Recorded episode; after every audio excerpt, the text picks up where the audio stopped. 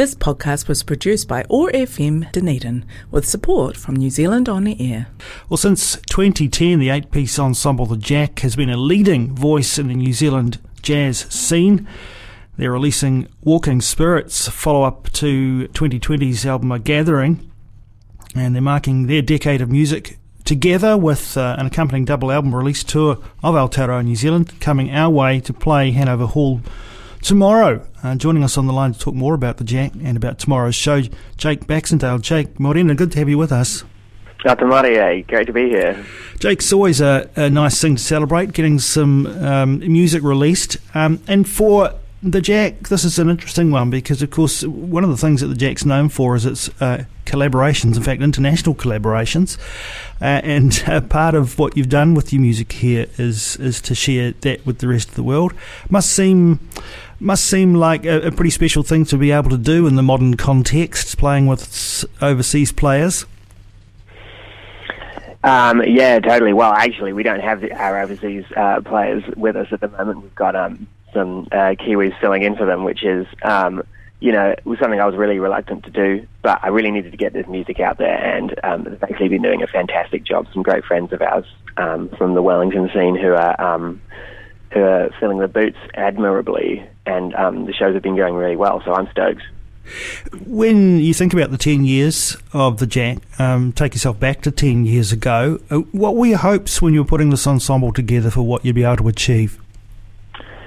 Uh, we hoped that we might be able to like get some of these pieces that we were trying to play, uh, you know, playable, like that we could play them from top to bottom. that was about the extent of our um, ambition at the time.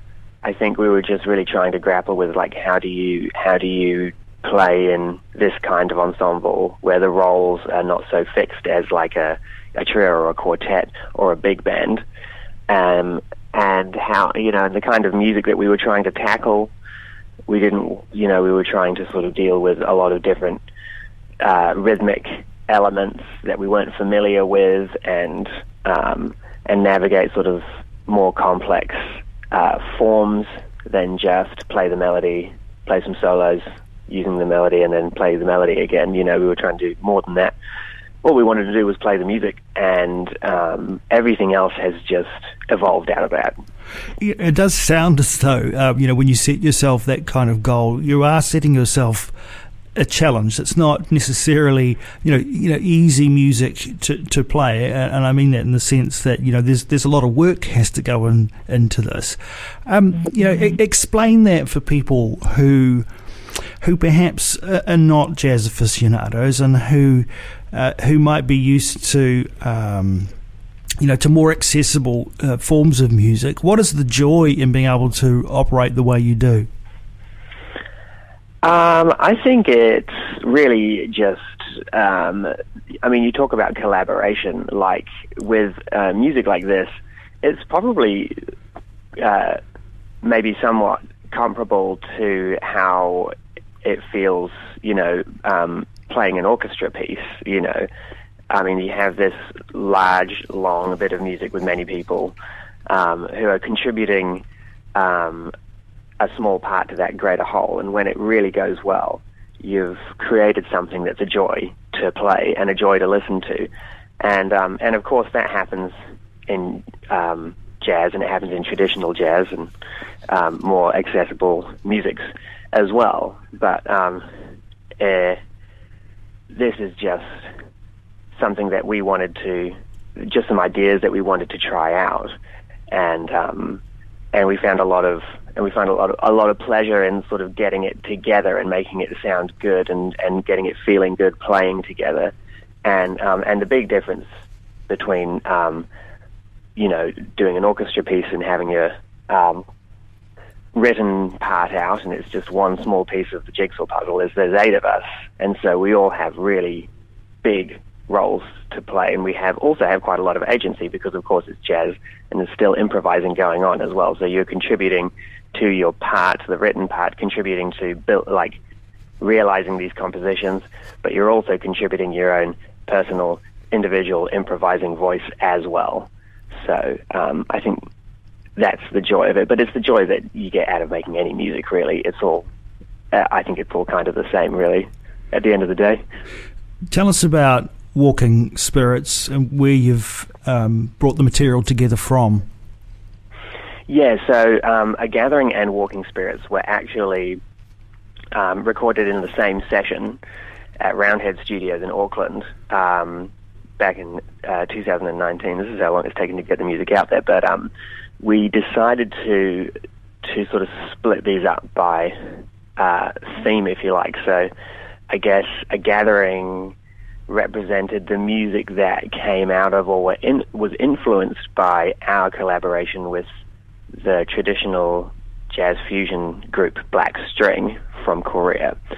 And so and so that music was all written for that collaboration, all was inspired by that collaboration. And then Walking Spirits kind of goes in a couple of different directions where we returned to the kind of more, um, I guess, hard bop influenced kind of like, uh, you know, uh, sort of more, I guess, um, traditional jazz writing in a sense, and on the one hand, and on the other hand, we were also taking our explorations of rhythm that we'd sort of um, different ways of of playing with rhythm that we'd found with the Korean music, and and took that in a different direction uh, as well. So it's kind of going in two directions at once. It's kind of like going back to our roots and also looking forward to like what we're going to do with this new knowledge, you know.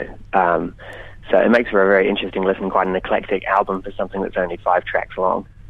These are interesting and challenging times for any musician to be able to release and share new music. You must feel I think, particularly satisfied perhaps that you can take the ensemble out on the road and have experiences that some of your fellow musicians around the world still are not able to have? It's everything to me, like being able to play this music to people. Uh, I was, um, you know, I was very lucky to be, you know, secure and safe in lockdown and have and have some people around me, and it was. Um, so I'm certainly not complaining about my experience, but man, I missed listen. Uh, I really missed playing music with other people, and I missed playing music to other people. I didn't realize what is such a huge motivator it was for me until I couldn't do it anymore. Um, so yeah, I'm just absolutely stoked to be playing this music to audiences. I don't know how much you know about uh, the jazz scene in Ōtepoti, Dunedin, but you're coming to play Hanover Hall, which uh, has recently welcomed a number of concerts by the Dunedin Jazz Club, relatively newly formed. Um, nice to be able to see uh, some dedicated space and time for jazz here in this city. Yeah, absolutely. Yeah, um, I think it's uh, I think it's really really fantastic that um, that that concert is is is happening um, because you know if you I think with this music the hardest that people love seeing it live. It is it is live music. You know, um, it's happening in front of you in the moment. And that's exciting. People love it when they're there. Getting people to a concert can be quite tricky.